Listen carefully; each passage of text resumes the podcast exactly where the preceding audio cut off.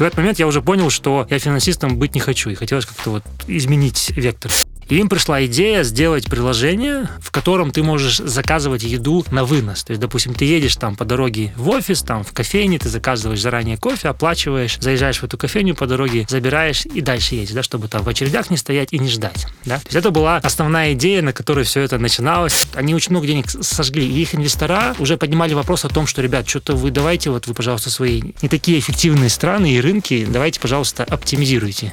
Какая страна, о которой вот мы могли не подумать, но ее стоит запускать? Причем этот менеджер, он сам итальянское происхождение, там вырос в Латинской Америке, то есть он такой полностью иностранец. Он, и он сказал тогда руководству Вольта, что это Казахстан.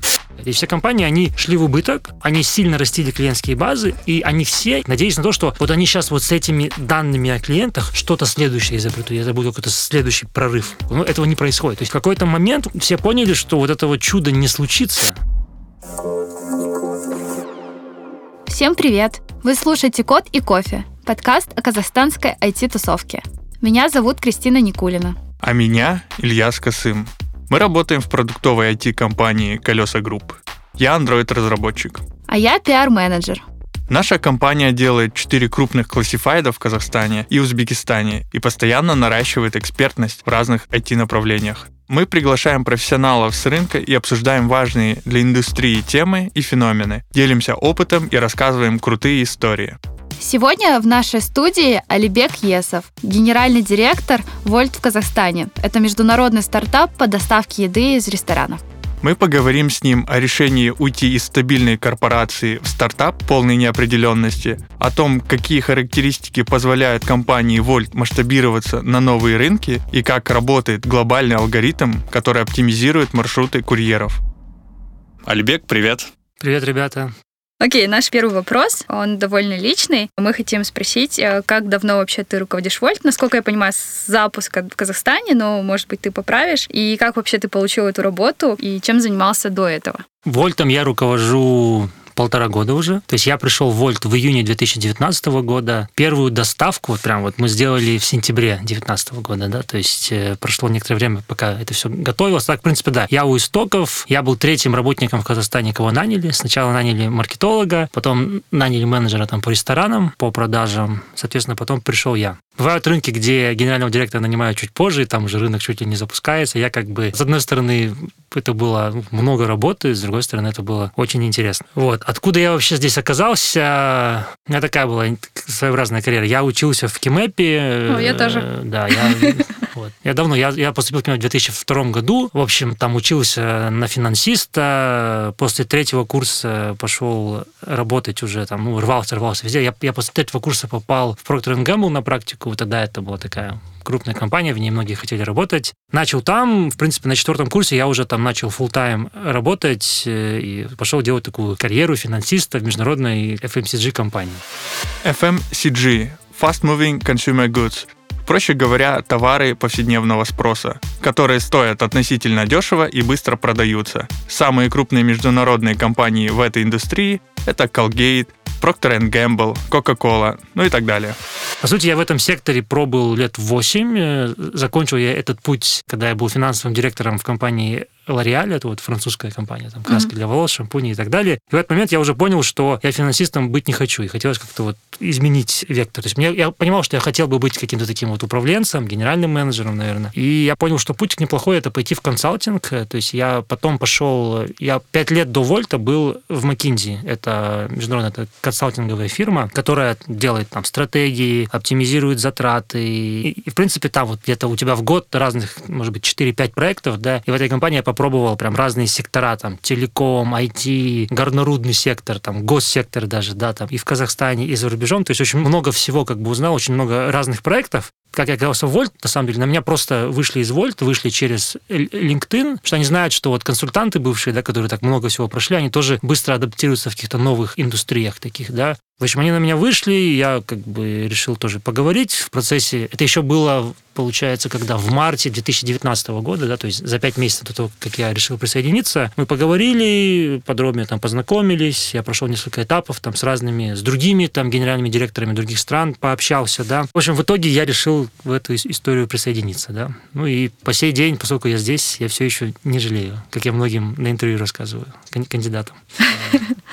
Ты рассказал про опыт работы в Procter энд Gamble, то, что ты пять лет работал в одной компании, восемь лет в другой. Выглядишь довольно-таки молодо. Сколько тебе лет? А, мне тридцать пять лет. тридцать пять лет? Да, да, да. Ты хорошо сохранился к тридцати пяти. Ну, он рано начал. Да. На подкаст не видно, если бы у меня еще бороды не было, да, вы бы мне дали еще меньше лет, поэтому, да. Да, я относительно рано начал, да, ну, как бы, да, тридцать пять, у меня накопил там уже сколько, четырнадцать лет опыта работы, такого прям вот full-time, full-time опыта. А есть эта проблема бэби-фейс, когда ты выглядишь молодо, и тебя некоторые люди не воспринимают серьезно из-за этого? Ты знаешь, наверное, сейчас уже нет. То есть вот чуть раньше в карьере, возможно, было, а сейчас как-то... Ну, мне кажется, здесь это, это очень просто. Если ты сам на это не обращаешь внимания, то и другие не будут. Если ты вот будешь от этого стесняться, как-то вести себя застенчивее, люди это и будут чувствовать. Если как бы ты на это не обращаешь внимания, то ты не обращаешь. Мне это даже как-то и весело сейчас, что так можно выглядеть там на там, двадцать восемь, а тебе тридцать пять. Ну да, это, это классно. Ты можешь еще, пожалуйста, рассказать про саму компанию Wolt? Есть какая-нибудь классная история behind? Потому что, когда Wolt пришел в Казахстан, мы ее знаем уже как большую глобальную компанию, хотя и называет себя стартапом, да? Угу. А с чего вообще все это начиналось? Начиналось, у Вольта было, по-моему, пять основателей. Такие умные ребята, толковые в Хельсинки. Они уже делали до этого какой-то стартап. Один из них там, даже нет, парочку из них делали один стартап. Он что-то у них потом оттуда вышли. В общем, они думали, какую следующую идею запустить. И им пришла идея сделать приложение, в котором ты можешь заказывать еду на вынос. То есть, допустим, ты едешь там по дороге в офис, там в кофейне, ты заказываешь заранее кофе, оплачиваешь, заезжаешь в эту кофейню по дороге, забираешь и дальше едешь, да, чтобы там в очередях не стоять и не ждать. Да? То есть это была основная идея, на которой все это начиналось, начали делать приложение. Потом они поняли в какой-то момент, что спрос, ну и даже там рестораны говорили, что вообще, как бы, и пользователи, что вообще было бы удобнее, если бы вы нам, к нам еще и сами привозили, то как бы вот мы удобно, нам нравится приложение, мы можем заказывать, mm-hmm. надо самим ехать, а мы не хотим. И они подумали, что окей, наверное, нужно сделать как бы историю с доставкой самой, да. Помимо интерфейса приложения запилили вот этот весь алгоритм, который подбирает курьера, к моменту времени его направляет в нужную точку, чтобы... К моменту приготовления заказа курьер как раз приехал, еду забрал горячий, отвез клиенту. В общем, вот эту первую версию этого алгоритма, да, который распределяет заказы между курьерами, ресторанами и клиентами, да, вот это все. Сделали. И, ну, если посмотреть, то вот сегодня девяносто восемь процентов нашей выручки – это заказы с доставкой, да, это не заказы на вынос абсолютно, да, то есть в итоге шаг был сделан правильный. Что происходило дальше? Вот они сделали это приложение, сделали доставку. Первое время даже там сами курьерили. То есть сейчас вот, например, вообще там один из первых курьеров, который пришел в Wolt уже извне, он сейчас региональный директор по экспаншену, то есть по запуску новых рынков. Ну, соответственно, что было дальше? Дальше вот в Финляндии все это, в Хельсинки это неплохо пошло. Они начали запускать там какие-то соседние города с Хельсинки. И вот, по сути, спустя вот первый год, как Wolt работал в Финляндии, они решили пойти расширяться. Расширение первое пошло в соседние скандинавские страны. Да, по-моему, первая страна, следующая, куда зашли, это была... Как бы сейчас не обмануть вас? Наверное, по-моему, Швеция, как такая ближайшая. Тоже, опять же, это большие рынки. И, по сути, как потихоньку таким образом они пошли так с Финляндии на юг. То есть вот скандинавские страны, Центральная Европа, там та же там, Хорватия, там, Эстония и так далее, там шли-шли-шли, до Греции дошли вниз. Потом вот, какие были там запуски еще были? Израиль запустился, вот, не Европа уже, как бы азиатская, ну как бы Израиль запустился. И потом параллельно пошло вот э, Грузия, Азербайджан и Казахстан. Это вот страны Центральной Азии, куда Wolt за- зашел. Последние такие интересные запуски, которые произошли, это две крупнейшие экономики мира, это, ну, одни из крупнейших экономик мира, это Япония и Германия. Клёво. Кто-то должен спросить, почему мы не пошли там, не знаю, в, в другие страны, да, в Россию. А, ну, понятное дело, в России я как будто бы, я как будто бы знаю, но ты расскажи все равно. Какое предположение? Потому что есть сильные конкуренты, такие как Яндекс. Яндекс.Доставка в России, например. Ну, такие как Яндекс, да, Яндекс.Еда. Ну, и Delivery Club. Да, вообще история в чем? Delivery Club, да. Это есть страны, где прям вот есть очень таких там несколько технологически продвинутых таких современных конкурентов, у которых тоже такие сильные и вот эти вот алгоритмы распределения заказов, да, там и высокий уровень автоматизации, и уже высокая доля на рынке, да, то есть чтобы заходить на такие рынки, с ними конкурировать, это надо еще больше денег вкладывать там, в маркетинг, это прям надо отвоевывать уже построенную ими клиентскую базу, да, а страны там, как тот же Казахстан, где конкуренты слабее, ты приходишь, и ты, по сути, начинаешь строить клиентскую базу, нежели отвоевывать, да, и это более эффективно, соответственно. А, ну или можно быстрее. Как Яндекс.Такси, когда купили у Uber. Просто выкупили полностью всю их клиентскую базу. В две тысячи шестнадцатом году Uber и Яндекс.Такси почти одновременно с разницей в пару месяцев зашли на рынок Казахстана. А уже в следующем году Яндекс и Uber подписали соглашение об объединении бизнесов в Казахстане, России, Азербайджане, Армении, Белоруссии и Грузии. Ну да, но опять же, это как бы относительно, относительно дорого. То есть там, на самом деле, контекст этой вот истории про Яндекс и Uber, я тоже касался, там, знаешь, как он был? Они оба пришли там в похожее время, и просто началась вот эта вот война за клиентов. Но да? Это было круто для клиентов, потому клиенты что на, на гелике можно было за триста тенге доехать, я помню, когда Яндекс э, зашел. Просто, знаешь, почему Uber это сделал? Вот для чего это Uber? По идее, у Uber средств глобально больше, чем у Яндекса. Это крупнее компания. Почему они ушли? Может, они заработали? Не, даже не вопрос, что им там Яндекс дал какую-то огромную сумму. Просто в этот момент у Uber уже вот они очень много денег сожгли, и их инвестора уже поднимали вопрос о том, что, ребят, что-то вы давайте, вот вы, пожалуйста, свои не такие эффективные страны и рынки, давайте, пожалуйста, оптимизируйте. И поэтому у Uber было давление в страну, где деньги просто сжигаются очень сильно, как-то отдать. И поскольку Яндекс был готов за это что-то заплатить, не, это не какой-то там прям космос, они, они согласились. Возможно, они, если бы Яндекс еще потерпел, там, годик-два, может быть, Uber и так бы ушел. У меня появился вопрос. Алибек, ты говорил то, что в большие рынки заходить довольно-таки сложно и невыгодно с финансовой точки зрения. Нужно больше денег вкладывать. А вот ситуация в Казахстане, она уникальна. Примерно в один период времени три компании по доставке еды или по доставке зашли в наш рынок. И, грубо говоря, сейчас у нас, возможно, война происходит, конкуренция. Имеется в виду компании Wolt, Яндекс.Еда и Glovo. Не боитесь ли вы того, что придется еще больше денег вложить в наш рынок, чтобы получить клиентскую базу? Вообще, даже могу что рассказать еще перед этим. Вообще, почему Wolt выбрал Казахстан, знаете, это очень такая тоже веселая история. Помимо даже конкуренции, все там как бы. История была в чем? Вот менеджер, тот первый курьер, который пришел и стал там директором по, по расширению, у него есть несколько менеджеров, которые смотрят, какие страны дальше запускать, да, то есть сначала они обратили внимание на Грузию, потому что там вот был переворот, там такая, такая была, страна открылась всему миру, там экономика, они пошли туда довольно рано. И потом у этого менеджера как-то спрашивают, вот тоже они думали, постоянно говорят, вот какая страна, о которой вот мы могли не подумать, но ее стоит запускать. Причем этот менеджер, он сам итальянское происхождение, там вырос в Латинской Америке, то есть он такой полностью иностранец. Он, и он сказал тогда руководству Вольта, что это Казахстан. Почему он так сказал? Он, оказывается, в свое время путешествовал на велосипеде через всю Евразию. И он в Казахстане проездил на велосипеде и прожил, по сути, там три месяца. И он влюбился в нашу страну, он пожил в Алмате месяц, как минимум. И вот благодаря тому, что вот он за несколько лет до присоединения в Вольт проехался и увидел Казахстан, он это порекомендовал Вольту, и, и они пришли сюда. Вот, это такая прям история, да? Теперь, почему... Так получилось, что все трое пришли одновременно. Это вот просто совпадение. Я вам просто опишу, как вот мы посмотрели на Казахстан, да, в свое время.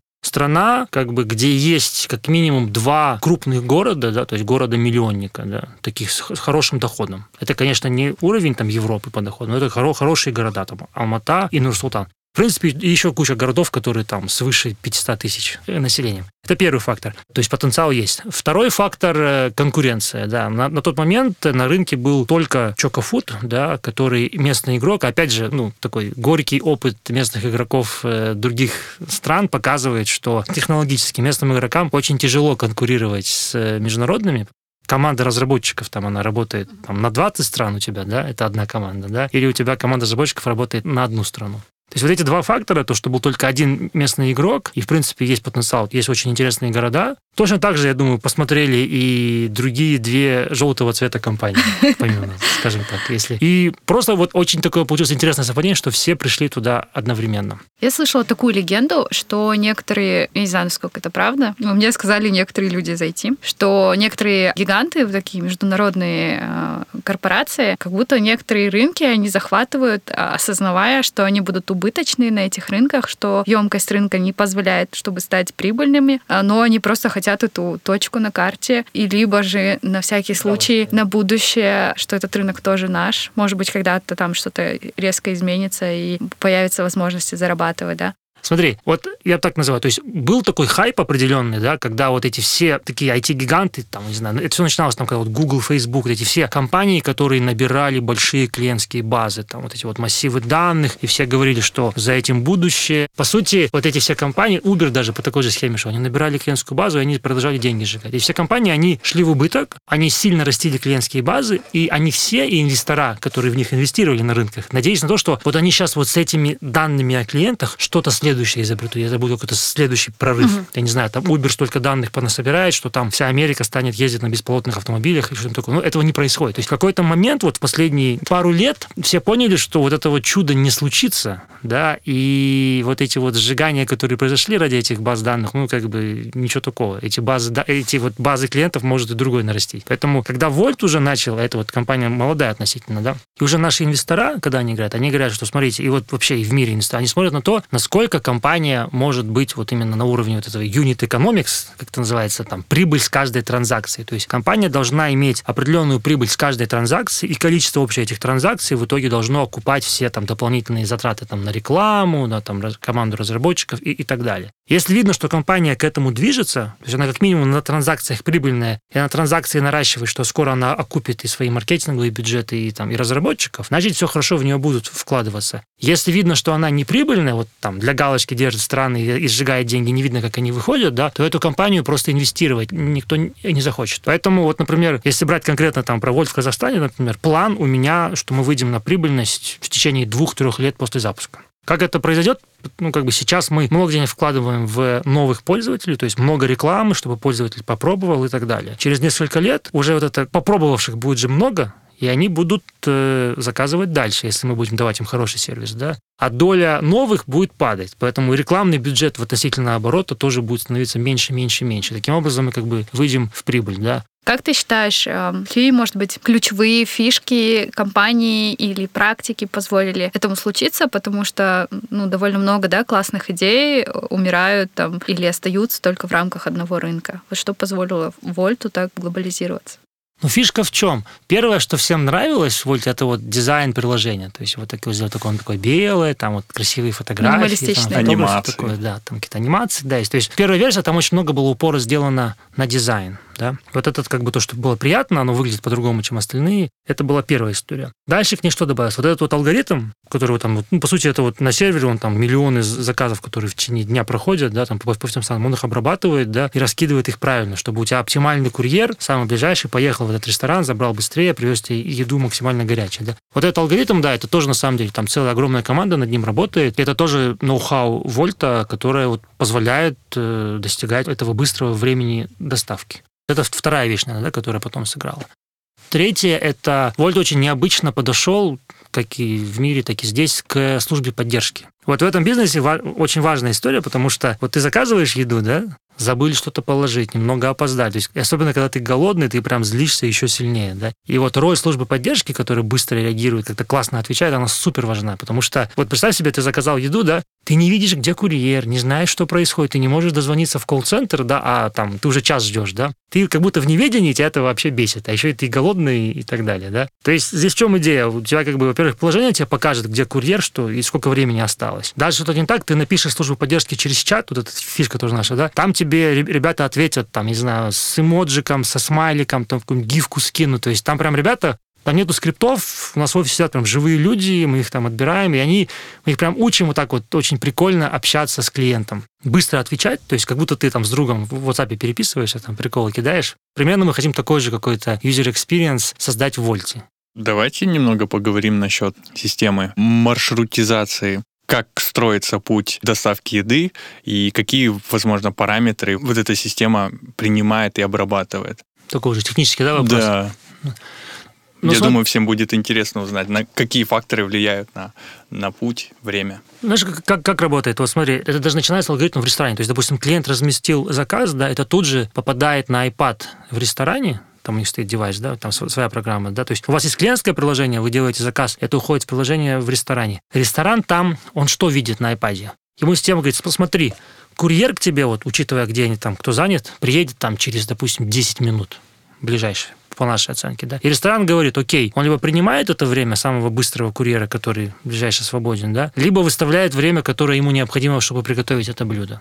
Допустим, он говорит, нет, я не успею, мне нужно пятнадцать минут. Ресторан отмечает в системе, что блюдо будет готово через пятнадцать минут. Опять же, клиент в приложении тоже это видит, что вот, как бы, ресторан будет готовить столько-то, курьер будет ехать столько-то, да. Соответственно, дальше что делает алгоритм? Он понимает, что ему нужно понять, какой курьер, учитывая все их маршруты, да, куда они сейчас движутся, да, будет вот в какой-то точке, что он-то в ней освободится, и ему потребуется какое-то время. В общем, какой курьер оптимальнее всего будет через пятнадцать минут на этом месте. Причем она поищет того курьера, который, наверное, сейчас куда-то едет, заказ отвозит в какую-то соседнюю точку около ресторана, да, чтобы он ехал, и ему там требовалось минут пять-десять потом доехать от той точки к данному ресторану. Потому что послать курьера какого-то дальнего, это ему будет лишний проезд, ну, он впустую будет ехать, да, поэтому а алгоритм по старается взять? Минимизировать вот эти вот пустые проезды курьеров, получается так. По пути курьер не может взять дополнительные товары? Есть такая настройка, да. На самом деле есть моменты, когда, допустим, у курьера по дороге что-то происходит. То есть он может, допустим, забрать в одном ресторане в другом, потом отвезти одному клиенту второму. Но это происходит только тогда, когда, допустим, вот знаешь, такая штука есть. Час пик и плохая погода. Это вот самое зло. Люди не хотят никуда выходить, заказы тут же идут вверх. Курьеры некоторые тоже не хотят выходить. То есть курьеров становится иногда меньше в такие дни, да. Вот в такие моменты, когда у тебя курьеров становится меньше, а заказов больше, вот он начинает заказы как бы давать по пути курьеру, потому что тогда он сможет вот этим ограниченным штатом курьеров перевести большее количество заказов. Но если курьеров хватает, то он будет стараться максимально равномерно распределять все это между курьерами. Для пользователя Wolt выглядит как приложение доставки, в котором он может там выбрать ресторан, написать свой адрес и там, не знаю, написать службу поддержки, по сути, и все. То есть ты сейчас упомянул, что есть приложение для ресторана еще, другое, да? Какое-то отдельное свое. Да. Там лежит iPad, и, то есть вы всем, получается, раздали iPad с приложением, да? То есть я больше чем уверена, что есть еще приложение для курьеров, да? Все верно. Что, что еще мы не знаем про Wolt? Какие еще внутри есть системы и, ну, да, какие-то технологии, которые скрыты от пользователя?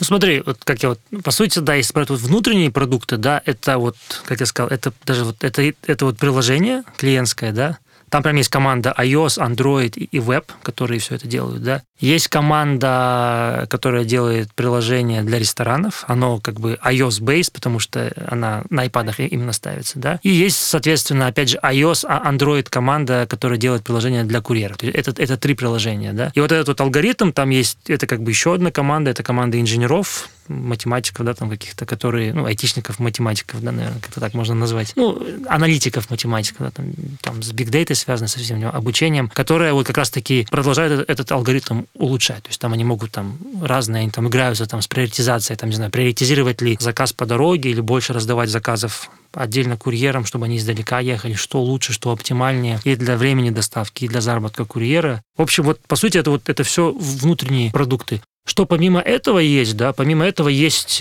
система, то есть вот чат, который клиент открывает, когда он общается с службой поддержки, это как бы в рамках приложения сделано. Но, с другой стороны, с бэкэнда, да, это внешняя система, которая позволяет вот обрабатывать все эти чаты, это система внешнего поставщика, который, то есть вот наша служба поддержки, она видит интерфейс той внешней системы. Клиент видит интерфейс чата, который сделан в рамках приложения Wolt. Вот так получается. Есть ли какие-то айтишные роли в вашей локальной команде? Или это просто вот они вам такие... Ну, то есть есть приложение, и с ним взаимодействуют какие-то люди, которые далеко сидят, а вы... Как вы вклиниваетесь между ними? Где вот проходит эта коммуникация? Да, у нас, к сожалению, пока... Ну, это, это, это логично, у нас нету прям такой вот ай ти-роли, какой-то прям какого-то разработчика, да, потому что на все это центральная команда, которая делает все там.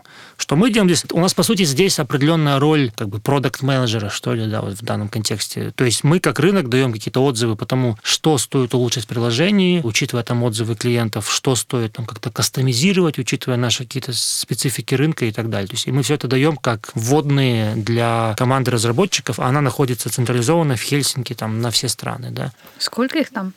Ой, слушай, я уже там точно больше пятисот уже. Вообще, вот что интересно, если посмотреть на глобально, все-таки в Wolt по количеству людей больше людей, которые не разработчики, которые связаны со всеми другими операционными процессами, да, та же служба поддержки, да, там, там, работа с курьерами, маркетинг, работа с ресторанами и так далее. То есть этих людей больше, чем разработчиков. Поэтому, как часто говорю, что как бы ай ти-продукт — это только часть успеха, да, а вот его реализация, вся эта операционная команда, это как бы это еще больше, большая работа. Поэтому вот у нас тоже часто вот ошибки, почему некоторые стартапы не взлетают, они просто фокусируются на том, вот мы сделаем классный продукт, и он полетит. Так не бывает. Классного продукта мало, чтобы он полетел. Нужно его еще правильно раскрутить, внедрить, как бы, и адаптировать в каждой стране. Алибек, ты говорил, что у вас алгоритм доставки работал в других странах, он улучшался каждый раз. Ну и все еще улучшается. Все еще улучшается.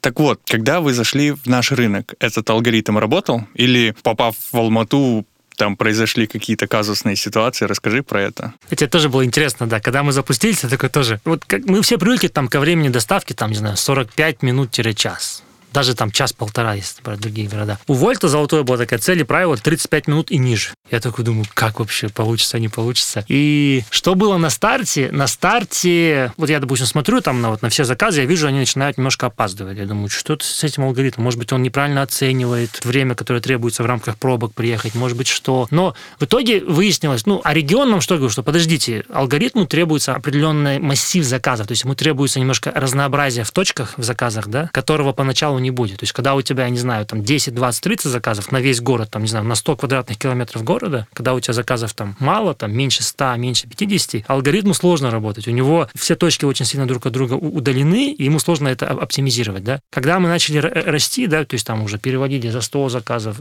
за тысячу и так далее, то есть точек вот этих всех вот заказов на, на моменте появилось больше. И у алгоритма появилось больше разнообразия. А если у него больше разнообразия вот этих вот наблюдений, у него больше вариантов оптимизации. Таким образом, получается, чтобы он здесь заработал, просто нужно было подождать и выйти на определенную, мы это называем, плотность заказов на территорию определенную, да. И как бы, когда он заработал, все, мы вышли на эти тридцать пять минут, то есть вот... Там, весну, лето, пока вот эти пробки страшные не начались опять, и похолодание, мы работали на тридцати пяти минутах средней доставки. У меня был, кстати, вопрос по саппорту. Чаты классно, супер неформально, но подходят в основном для таких вот ситуаций, когда что-то с заказом связанное, да, то есть, ну, у меня, кстати, был один раз такое, что там у меня лактозная непереносимость, а мне перепутали, короче, кофе и положили там обычное молоко, потом сами, я такая уже, типа, ну, ладно, без, без кофе буду, потому что, ну, не знаю, ну, привыкаешь ты к такому сервису, что, ну, что я сейчас буду там час ждать, ругаться туда-сюда, и тут мне ребята сами пишут, ой, там, там перепутали в ресторане кофе, касса, мы давайте а, вам осознал, походу, да, привезем, да, сейчас новый, другой, да, и мне чисто курьер только кофе привез бесплатно. Но я хотела спросить по поводу каких-то багов, то есть что, если люди видят баги в приложении, могут ли они как-то об этом вам сообщить, учитывая, что у вас нет людей, которые фиксят баги, или у вас в приложении не бывает багов? Ну да, смотри, э, на самом деле...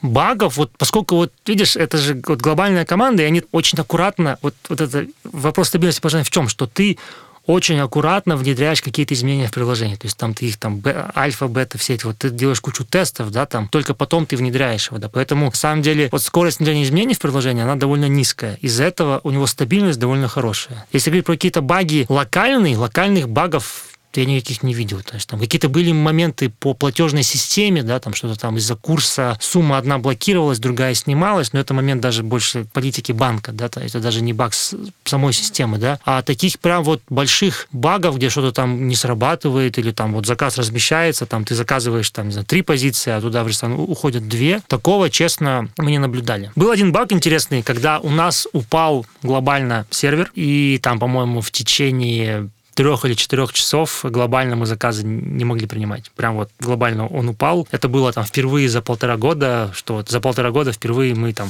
у нас было четыре часа неактивного времени. Опять же, да, и плюс, ну, и минус получается. То есть плюс в том, что багов мало, по сути, но минус в том, что если что-то глобально случается, то получается у всех все ломается. Ну да, но говорю, ну, глобально, то есть вот это только была вот нестабильность самого сервера, да, а так вот, поскольку есть такой очень аккуратный подход к внедрению каких-то изменений, да, то есть каких-то больших багов, вот, ну, пока вот, вот сколько мы уже там, год работает здесь, такого не было. Вот только вот когда, когда сервер упал. Выходит, что ты сейчас проблем в приложении, в общем, критичных не видишь.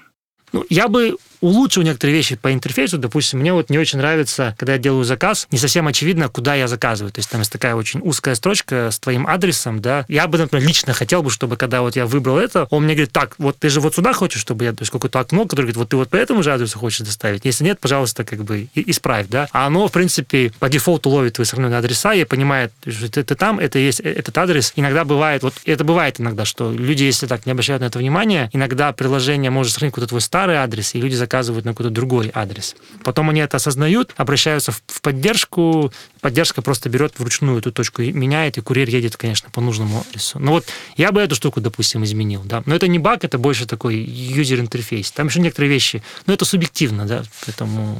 Вот лично мой опыт э, использования, ну и мои, моих друзей, я не всегда понимаю, как работает карта, поскольку э, у нас есть много других карт, Яндекс.Карты, другие приложения, и там все дома выставлены да, правильно, да, а вот в приложении Wolt моего дома нету. Он вроде стоит, а ни номера, ни точного адреса найти не получается. И в этом проблема. Знаете ли вы про эту проблему и что будете делать? Конечно. Смотри, на самом деле эта проблема там была. Вообще, по-моему, месяца полтора назад вот, этих, вот эти вот open-source карты, по-моему, которые Google принадлежат, потому что все используют, многие используют их глобально, да? Мы тоже их используем. У меня здесь было обновление именно по Алмате, и вот я недавно проверял, даже вот тоже мой дом, тоже его не было на этой карте, он сейчас появился. То есть уже, я думаю, сейчас вот с обновлением в последнее время многие дома появились. У них просто оно что-то довольно отставало. Почему мы работаем с этими, вот именно с этим поставщиком? Потому что, ну смотри, как бы с Яндекс.Картами мы не будем работать, потому что там вот обмен данными, там, ну, на уровне там то, что это как бы конкурирующие фирмы, не получится. Кто следующий хороший поставщик? Это ту гис или два гис, как вообще,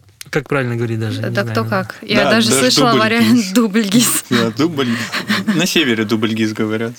Вот, то есть с ними, ну, опять же, это такой более локальный, то есть они не везде есть там по Европе, то есть и вот это вопрос адаптации, да, то есть нет смысла только в Казахстане интегрировать их вот в бэкэнд-систему, потому что как бы уже ее какую-то стабильность будет портить. Поэтому, как бы, да, это определенный минус. Часто служба поддержки наша объясняет людям, как это сделать, то есть ты можешь просто вот, если ты знаешь, где точка, ты ее кидаешь туда, ты просто в строке адреса ты прописываешь прям свой адрес, и, в принципе, тогда курьер может тебя смело найти. Я говорю, вот проверь последнее обновление, возможно, твой дом тоже появился. Мой, по крайней мере, появился. Так что, ну да, это данность, с которой нам приходится работать.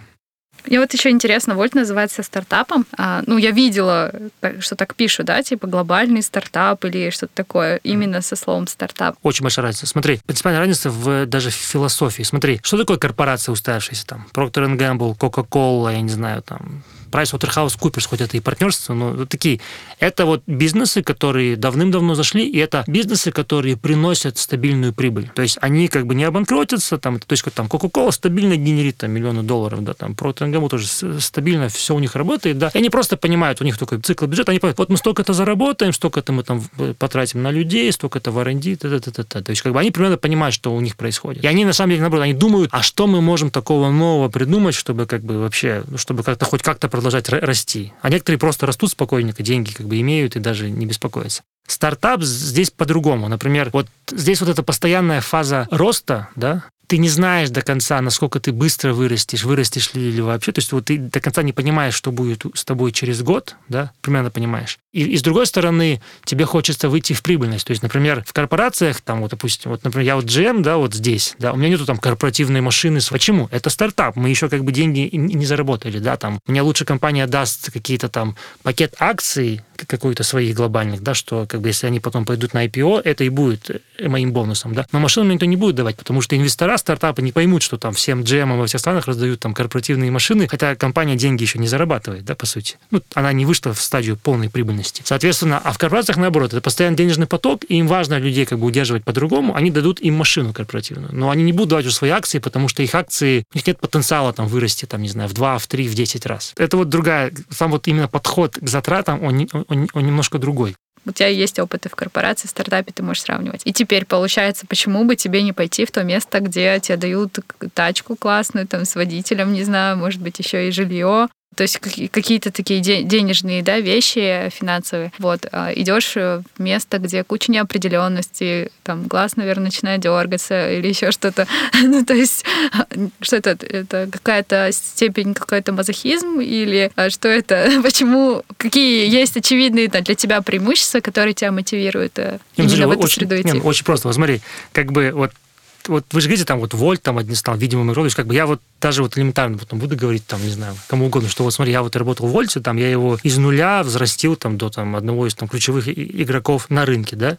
Если ты пойдешь в корпорацию, которая там из года в год что-то делает, ну, ты же скажешь, ну вот, я там такую-то инициативу внедрил, там, посчитал бюджет на следующий год, мы там подняли продажи там на пять процентов, до этого они росли там на, на два процента, я не знаю, там, оптимизировали затраты по чуть-чуть, ну, я не знаю, то есть на такие какие-то моменты. ноль целых пять десятых процента. А они херню ли я делаю? А тут как бы, нет, ну, как бы, потому что там, видишь, там поток, ты поток и пытаешься немножко его улучшить, да? А тут как бы ты просто у истоков чего-то нового, поэтому не то чтобы мазохизм, например, в корпорации тоже есть куча мазохизма, когда у тебя там бюрократия, там тебе надо любое решение там согласовывать со всеми, там, директор, директор, директор с директором, там, что-то еще с региона. А здесь как бы все очень решается быстро, и вот реально то, что ты делаешь, ты прям сразу видишь результат изменений. Там, я не знаю, мы там меняем модель компенсации курьеров, смотрим, как они, как их поведение меняется по часам работы, когда они там, чтобы они, допустим, больше выходили в пиковое время, мы поменяли модель, прям видим, что они начинают именно так себя вести, да, то есть что-то еще делаем. То есть ты делаешь что-то, ты сразу видишь результат, и вот как бы то, чего можно достичь, это прям вот, вот там, бизнес там растет там в иксы какие-то, то есть там в два, в три, в пять, в шесть раз там в год может расти, и это как бы, это прикольно. Это, знаешь, это что-то такое, наверное, на стыке между каким-то собственным биз... опытом собственного бизнеса, наверное, да, и, и корпоративным, потому что в собственном бизнесе, по сути, мы делаем все то же, чтобы делать там собственный бизнес, единственное, как бы кошелек не мой, а кошелек, по сути, там,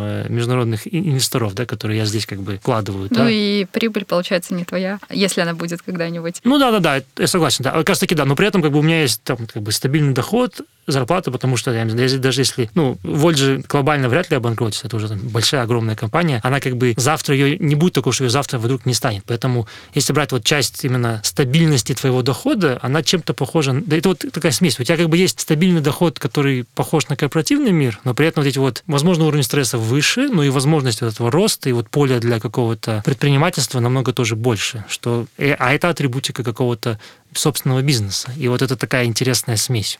Я на самом деле пробовал, там, у меня был опыт там, собственного бизнеса, потом я что-то решил, что нет, я хочу вот в корпорации побыть, потом консалтинг пошел, поэтому, может, я к этому и вернусь в какой-то момент. В общем, ты все попробовал. Ну да, может быть, вот там, я не знаю, вот этот опыт меня там сподвигнет через там, годы и сказать, все, я опять хочу бизнес какой-то делать. Ну, кто его знает. А может быть, нет, может быть, пойду в какую-нибудь большую корпорацию опять. Я на самом деле не загадываю, как это будет, но пока это очень-очень прикольно. Вы слушали подкаст «Код и кофе». Подписывайтесь на нас в Яндекс.Музыке, Apple и Google подкастах и на других популярных подкастинговых платформах, чтобы не пропустить новые выпуски. Пишите отзывы, ставьте сердечки и звездочки, предлагайте идеи для новых эпизодов. Наши контакты есть в нашем телеграм-канале, который называется «Подкаст Код и кофе».